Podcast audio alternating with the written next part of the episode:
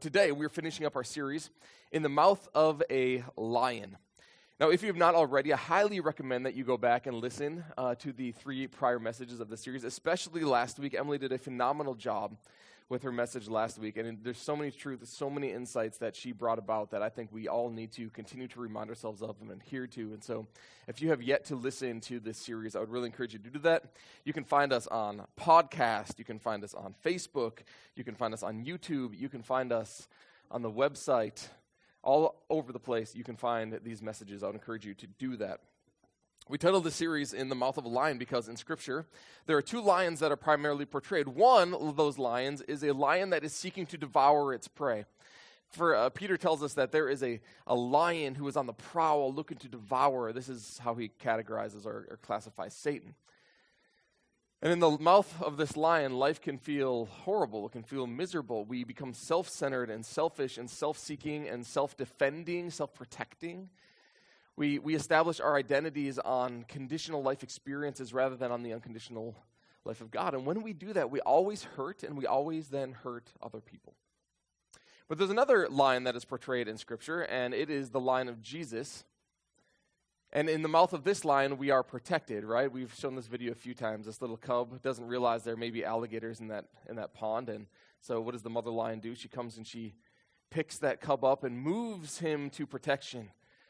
In the mouth of the lion of Jesus, we are protected, we are carried, we are cared for. But these lions are, of course, at war.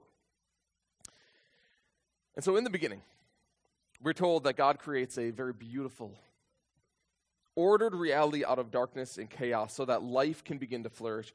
He appoints humans made in his image to rule it and to and to advance it and to care for it.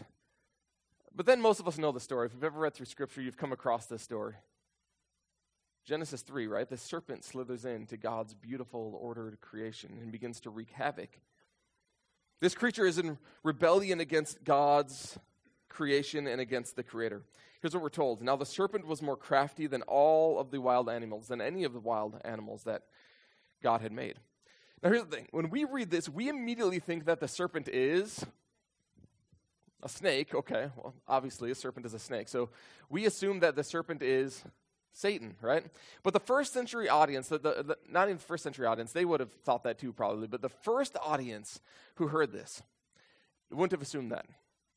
The first audience wouldn't have assumed that the snake was representing of Satan. The, the satanic theology was very undeveloped by this point of the story.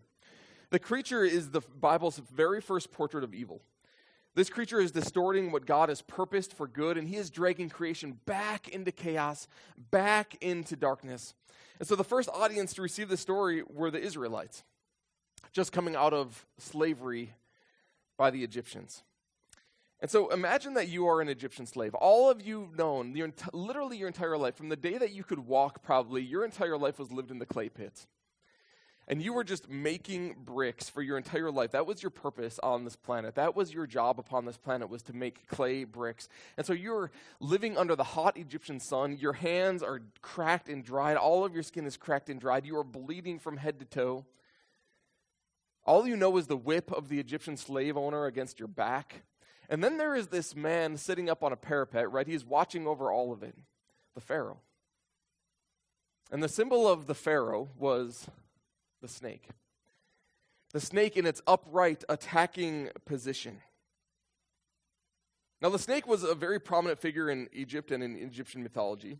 Asps and cobras destroyed harvests. They would bite children. They coil themselves up in cooking pots. So you go to cook that stew and you open up that pot lid and the snake jumps out at you and bites you. Mythology, the snake had power to paralyze someone with their eyes. There were snake demons who haunted children. Some of them were winged, some spat fire, some were armed with knives. The snake was a feared symbol of chaos within Egyptian mythology. And of course, if you are an Israelite slave living in Egypt, you hear of the feared snake. The serpent is a serpent of chaos, a snake of chaos. And here he is attached to the originator of that chaos. The way that you are feeling the way you are, the horror, the misery that you are experiencing in those clay pits is because of this man, the snake. And it wasn't just King Tut that had the snake upon his pharaoh, it was a common image of the pharaoh. He was the one whom you feared most. He was the one who was making your life so miserable. The snake, in other words, it's a creature of chaos, it's an emblem of evil. And in the Genesis story, he slithers his way into the peace and the purpose that God had established with humans, and he props himself up in attacking position. And he says, Did God really say, You must not eat from any tree in the garden? Have you guys ever been in a conversation like this? Like there's somebody off to the side and you're having a conversation. It's a private conversation, but there's someone over here and they're kind of listening in maybe a little bit and they're, they're trying to understand exactly what's going on. So the snake slithers over and he says, he, uh, he didn't really just say that, did he? He couldn't have really just, I, I, I, my ears must be deceiving me. I cannot believe, he did not really just say that, did he? Like, they couldn't believe that somebody would actually have those words come out. How defensive, how, how demeaning God is being to you, Eve. God didn't really tell you not to eat of the fruit of the garden, did he? And Eve responds, Well, yeah, yeah, he did. Why do you ask? And the snake responds, oh, You know, I, I knew it. I knew it. I mean, come on, Eve, you are the one who is cultivating the earth. You're the one out here, sweaty your brow, you know, doing all the hard work, doing all the labor, producing the crops. You should be able to eat whatever you want to eat. You're the one making the stuff grow. Eve, you should be able to eat whatever you want. Well, Eve replies, yeah, yeah, we're free to eat, but he did tell us that we can't eat from the tree in the middle of the garden. Otherwise, we would die. It actually sounds like God is protecting us. And of course, the serpent comes along and says, Well, yeah, well, it might sound like that. The creature of chaos says, But you won't die. The only reason God says that is because he's protecting himself. He knows that if you eat it, your eyes will be opened and the truth about God will be revealed. Here's that picture that Satan, or this, the serpent, begins to paint of who God is. You will become like him. And if you become like him, then you know what? God's going to have to scoot over and he's going to have to share his throne. And he'd much rather keep you in the dark. He'd rather keep your eyes closed and keep you under his foot. And he'd much rather keep his throne to himself, right? He is painting this picture of a God that is, that is threatened by humanity, a God that is greedy and, and manipulative and power hungry. And all of a sudden, Adam and Eve begin to doubt if God is for them and if God is good and if God loves them. They begin to doubt, doubt God's intentions for them. Remember that humanity was made to be like God, right? They're created in God's image to co rule and to co labor with God. But all of a sudden, they are met with this idea for the very first time. They're met with this idea that God may not be on the same page with them, He may not be on the same team as them. He may not really mean what He says. Otherwise, wouldn't they have a knowledge of what is good and evil too? If they were really made to be like God, wouldn't they have a knowledge of what is good and evil too? Wouldn't they have everything that God does? See, Satan, the serpent, just paints this picture of God that is conniving and manipulative and power hungry and greedy, and he is keeping the eyes of Adam and Eve closed so that he doesn't have to share his life with them. All the serpent do, does is point out that this knowledge of good and evil is a component of life that God has, but they don't. And if they were made to be like God in God's image, then they should have it too. Then they would have it too.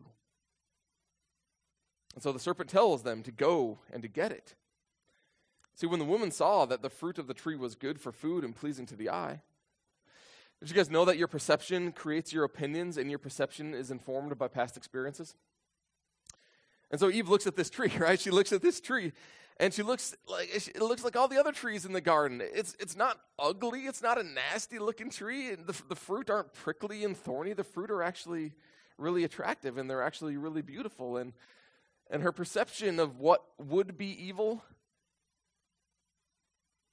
isn't this tree. It looks like all the other good trees in the garden. It looks like all the other good fruit in the garden. It looks like something that should be nice and should benefit her. It looks attractive, it looks nice. It can't be bad, Plus, if it's going to help me be like God, which is ultimately what God wants for us, then we should take it. And so she took some of the fruit and she ate it. And not only that, she called Adam over and said, Hey, hon, try this. I took it from that forbidden tree. You know the one that God said we shouldn't eat, and if we did, we were going to die? Yeah, I took it from there. You should have some. It's really good. And because men are idiots, he took some. And he ate it. And at that point, several things began to happen, but most prominently, their hearts were filled with pride. Their hearts were bent in on themselves. They became self consumed and self absorbed and selfish, self reigning, self centered, self protecting. Remember, if you were with us throughout the series, that is exactly where Satan wants to keep you. He wants to keep you internally driven, thinking only about yourself, self centered, selfish, self protecting. But here's the thing when you're at the center of your behavior, when you're at the center of your thoughts, when you're at the center of your actions, everybody else becomes a threat to you. Everybody else becomes an enemy to your own advancement, which means that relationships utterly are destroyed when you put yourself at the center of your existence. When you are all about yourself, you will hurt and you will hurt others. This is why pride is essentially vice, uh, is, is the essential vice and utmost evil. All other sins flow and grow from pride. It is the complete anti God state of mind. But have you ever thought about pride? It's such an odd thing if you think about it. If you really wrestle with it and spend a few minutes thinking about pride, it's such an odd thing. Everybody fights for it, yet we rarely admit that we're guilty of it. We celebrate it in ourselves, but we loathe it when we see it in other people. There is no fault which makes someone more unpopular, and yet we are unconscious of it in ourselves. And the more we have it in ourselves, the more we dislike it in others. The more proud you are, the more the more proud you are, the more someone else's pride is going to offend you. Pride is essentially competitive and it's always relational, right? Pride doesn't delight in having something, it only delights in having more than the next person. It doesn't delight in being rich or clever or good looking, it only delights in being richer and more cleverer or better looking than the person next to you. If everybody else became equally rich, equally clever, equally good looking, there would be no pride. There would be nothing to be proud of. It's in seeing what other people lack and celebrating those qualities in yourselves that makes pride so disgusting. C.S. Lewis wrote in his brilliant work, Mere Christianity, that it is pride which has been the chief cause of misery in every nation and every family since the world began. Yeah, think about that. The devil is perfectly content to see you becoming chaste and brave and self controlled, provided all the time he is setting up in you the dictatorship of pride. Just as he would be quite content to see your swellings cured if he was allowed in return to give you cancer. For pride is spiritual cancer. It eats up the very possibility of love, of contentment, or even common sense. And so, really quick, do me a favor do a quick inventory of all your relational problems.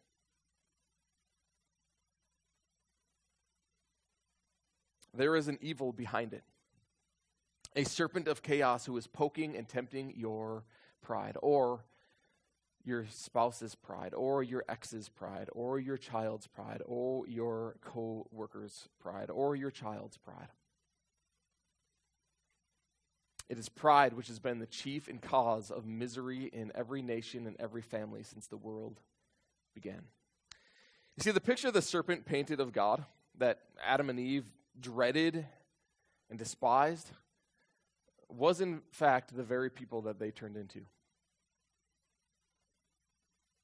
It's so twisted, right? It's so manipulative. It's so conniving. The serpent painted a picture of himself. He convinced Adam and Eve that it was a picture of God. And in their fear, they turned them into the very thing that they wanted absolutely nothing to do with. He turned our own hearts against us. And if you want to know how proud you are, just ask yourself uh, how do I feel among other people's success? When people who are in a similar stage of life as me and doing similar work as me and in similar relationships, similar occupations, similar stage of life, how do I feel when they do something that seems successful? When they get the promotion, when they get the deal, when they get the company car, when they go to Disney World, when they move into the bigger and better house, when they buy the new car. Ask yourself how regularly you see faults in others because one of the things that pride does is that it filters out the evil in ourselves while it filters out the good in others.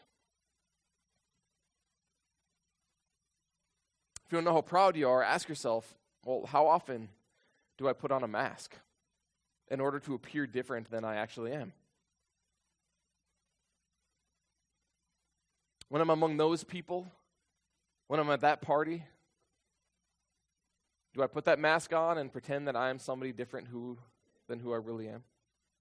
If you want to know how proud you are, ask yourself how you respond to rebuke or challenge or truth telling against your own character. Are you defensive? Or do you acknowledge when it's coming from someone who loves you? My friends, pride will kill you and it will kill your relationships. And this is one reason that God told Adam and Eve that death would come, right? When they put themselves first, when they put their will above his will, that death would come. Not only does pride initiate death, but pride will also keep us from reaching out for a Savior. And instead, pride will always turn us towards religion. You see, one of the things that happened when they ate of the fruit is that they began to feel shame. We're told, then the eyes of both of them were opened, and they realized then that they were naked. Right? Their sin is exposed before God. And so, what do they do knowing that they are guilty, that they are broken, that they are ashamed, but also that they are full of pride? Right? This pride that wants to defend and self protect and is self centered and, and, and self focused. What do they do knowing that they are exposed, that they are guilty, but they're also full of pride? Well, they do something in attempt to fix it. They do something in attempt to cover it up. They sew fig leaves together and they made covering for themselves. But that didn't take away their guilt, and that didn't take away their shame. And so, what do they do when their conscience bears down on them as God approaches? Well, they hid from the Lord God among the trees of the garden. They try to fix it by running away. My friends, these are the very first acts of religion. Their attempt to fix their own problem. I know I talk about this all the time. Uh, it's an important conversation because I think we need to understand it because this is a universal attempt to solve a universal problem. And so, all of our coworkers who are far from God, all of our family members who are far from God, all of our community who is very post Christian and really wants nothing to do with the church, they are all experiencing this and they are all doing this, right? They feel guilty, they feel shame, they feel that they are broken, and they, they, they know that their experience upon this planet is not what it ought to be. And so, what are they doing? They are trying to fix it on their own. They are doing something to fix the problem that they know that they have. You see, everybody is religious. Everyone is religious. Religion is just that thing that we do, that attempt at fixing the problem that we all know that we have. Now, we don't make garments made of leaves. We don't hide in the bushes, but we do hide in other ways, right? We do conceal what we're doing. We do run. Sometimes we lie. Sometimes we cheat.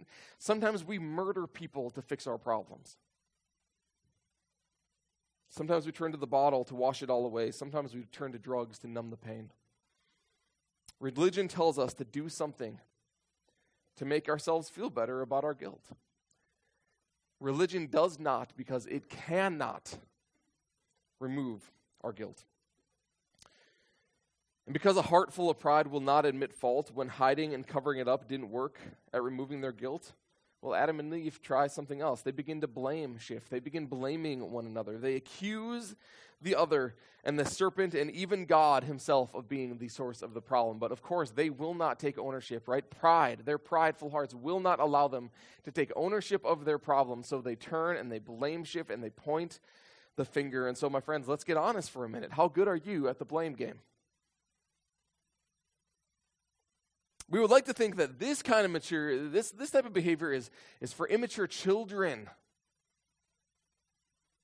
But come on, right? When our relationships aren't working, when our job performance isn't meeting expectations, when something is going wrong in the household, it's easy to accuse someone else for the mess, isn't it? It's easy to filter out the wrongdoing and the wickedness in ourselves as we filter out the right doing and the goodness in other people.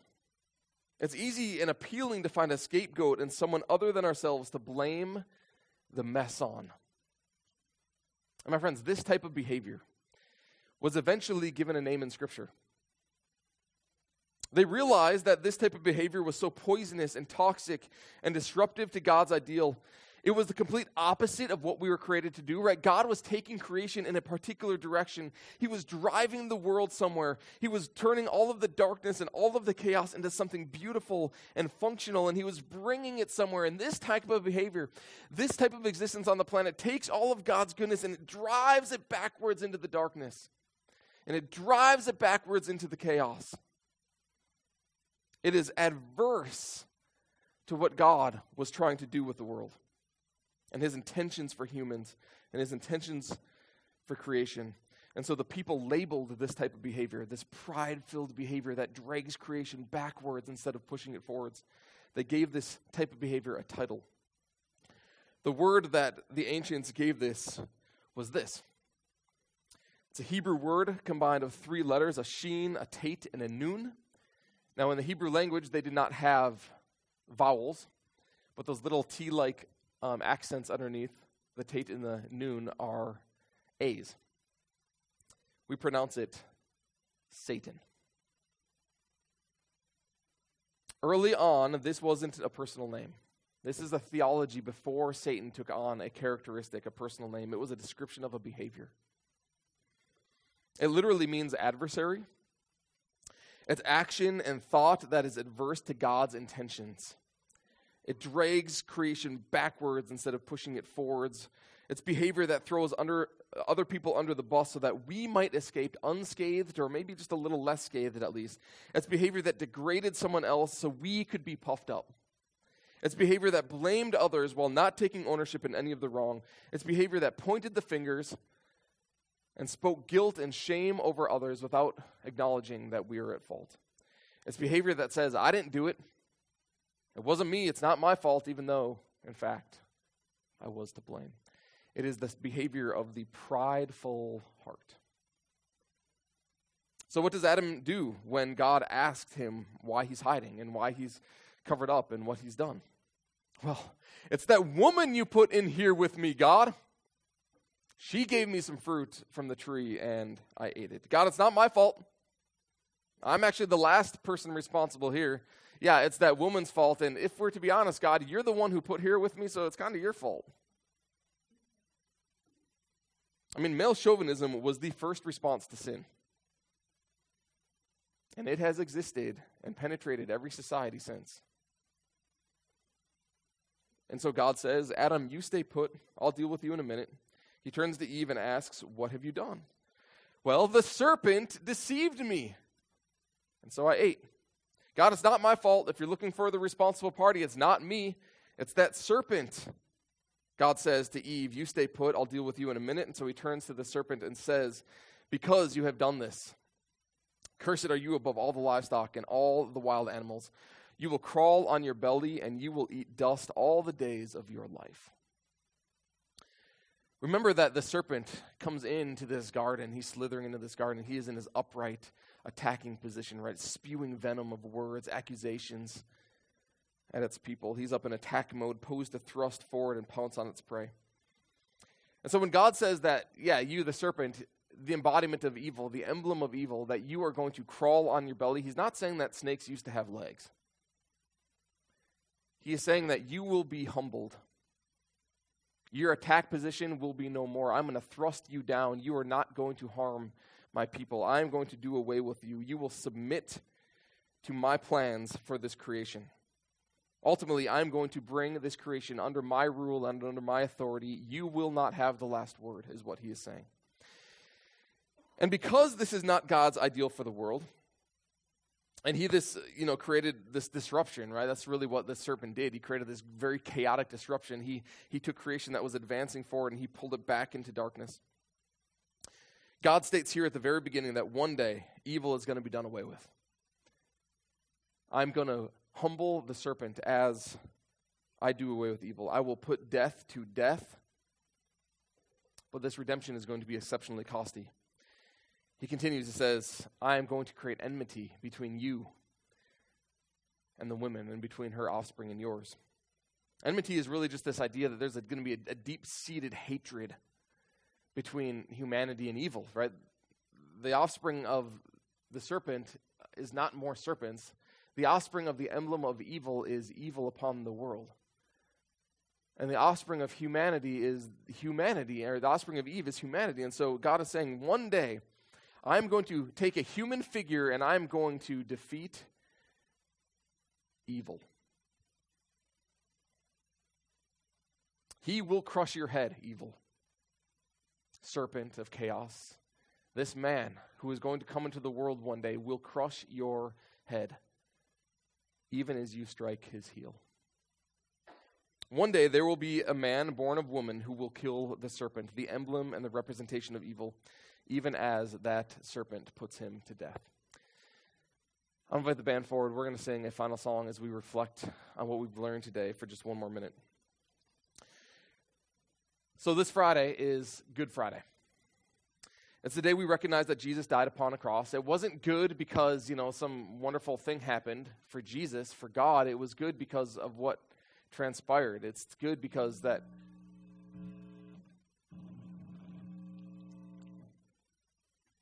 It's good. It's good. It's a good Friday. Because redemption was won, because this was the day that the serpent's head was crushed. This was the day that much good came about. That pride, the satanic type of behavior that is adverse to God's intentions for us, that drags creation back into darkness and back into chaos, this type of behavior, this type of spirit was put to death. Here's how Paul described it to the Colossians. When you were dead in your sins and in the uncircumcision of your flesh, right? When in your pride you were self centered, dragging creation backwards into chaos, God made you alive with Christ. See, God came to us in our greatest time of need to reverse the effects of sin. And how did He do this? Well, He forgives us all of our sins, having canceled the charge of our legal indebtedness, which stood against us and condemned us. He is taking it away, nailing it to the cross. Right? By His love upon sinners through the crucifixion of Jesus, He reoriented our hearts, He bent them back outwards, and He reoriented our purpose upon the planet. And having disarmed the powers and authorities, the creature of chaos and the embodiment of evil, he made a public spectacle of them, triumphing over them by the cross. Or, in other words, Jesus crushed the head of the serpent, even as the serpent struck his heel. There is a story in the book of Numbers when the Israelites are complaining that they have no food, no water, they actually want to go back to Egypt, that place where all they knew was suffering and all they knew was misery, misery and horrible the, uh, the expression uh, that their life was. They want to go back there where they were slaves and under the cruel thumb of the Pharaoh. They had so quickly forgotten what life was like, right? They're only gone about a year and a half at this point, and they already have complained every single month on average. They complain, they say, I want to go back. I want to go back. It's time to go back. They had forgotten what it was like in Egypt, and so God sends this is, this is in the book of Numbers God sends serpents, snakes, in among their camps to remind them of what life was like in Egypt and how they were not a people meant to go backwards into chaos and into darkness, but they were meant to go forwards into his love and into his redemption. They are not meant to dig creation back into darkness and chaos, but he liberated them from the oppression and darkness in order that they might then be a light to the world. That through this nation, all of the world would come to know who God is. They quickly remember their misery when they are bitten by these snakes, as most of us probably would, right? They remember the emblem of that Pharaoh. They remember how snakes were destroying Egyptian economy. And they begin to apologize for the behavior. And so God then tells Moses to cast a bronze snake upon a pole and to lift it high up in the air so that anytime anyone is bitten by a snake, they may look upon that bronze snake upon that pole and they would be healed. This eventually became the universal symbol of healing. Jesus picks up the same idea in the Gospel of John when he says this Just as Moses lifted up the snake in the wilderness, so the Son of Man must be lifted up, that everyone who believes may have eternal life in him. Friends, before Christ, our hearts are full of pride, aren't they? And it's killing us and it is destroying our relationships. We've all been bitten by the serpent of chaos. We've all been bitten by the serpent of pride, and it has turned our hearts inward. And our behavior is adverse now to how we were created, and in this way, our behavior is satanic. It drags creation and others back into darkness and chaos. And my friends, you hate it. You, you hate this behavior. You hate it when you see it in others, and I believe that you hate it when you see it in yourself. You know that you're not right. You know that you're hurting. You know that you're hurting others. And you've tried to fix it, right? Everybody is religious, except followers of Jesus. Did you know this? Everybody is trying to fix the problem themselves. Everybody is trying to do something themselves to fix the problem that they know they have, except followers of Jesus. We are literally the only people on the planet who are not religious. Because we do not rely on what we do to fix the problem of our prideful, sinful, satanic hearts. We rely on what Christ has done on our behalf. The only solution is to believe upon Jesus who has been lifted up high and to cast our gaze and our sight upon him and to rely and to trust on what he has done for us. And so I'm going to close our, our time in a prayer. And if you recognize this morning that you have a prideful heart, that there's something in you that is hurting and it is hurting others, you have behavior that is blaming and, and you have behavior that is adverse to what God is intending, pushing you into a love relationship with Him, manifesting in love relationship with others, and you keep in that pride, you keep self centered and you're self absorbed and you're self defending all the time, and you keep dragging your family back into darkness, you keep dragging your family back into chaos. You keep dragging your own heart back into darkness and chaos because you have not submitted or surrendered to the love of Christ for you and what He has done for you. You've not relied on that, my friends. I want to invite you this morning to cry out to God and to look upon the cross and to discover your healing. And this isn't a magic prayer. There's nothing special about these words that are going to do this for you. But if you submit and you surrender your heart to what God has accomplished for you today, instead of relying on your own power and your own goodness to do it, my friends, healing will begin for you. And so I invite you to pray with me. Heavenly Father, I recognize right now that I am a man who struggles with pride. Or for this congregation, Father, a woman who struggles with pride. We are people, Father, who have hearts that are bent in. We are self centered. We are self focused. We are selfish, self preserving, self defending, Father. And we are not living as we were intended, Father. We are not living in love relationship with you and love relationship with others, Father. We acknowledge that there are times, many, many times perhaps, more times than we would like, that we take creation and we drag it backwards into darkness and into chaos. And Father, pride, our pride, does not want to admit that.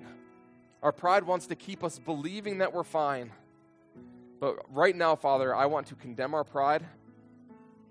And if it means humbling ourselves, Father, let's do that, Father, because it's the only way that we can move forward, Father.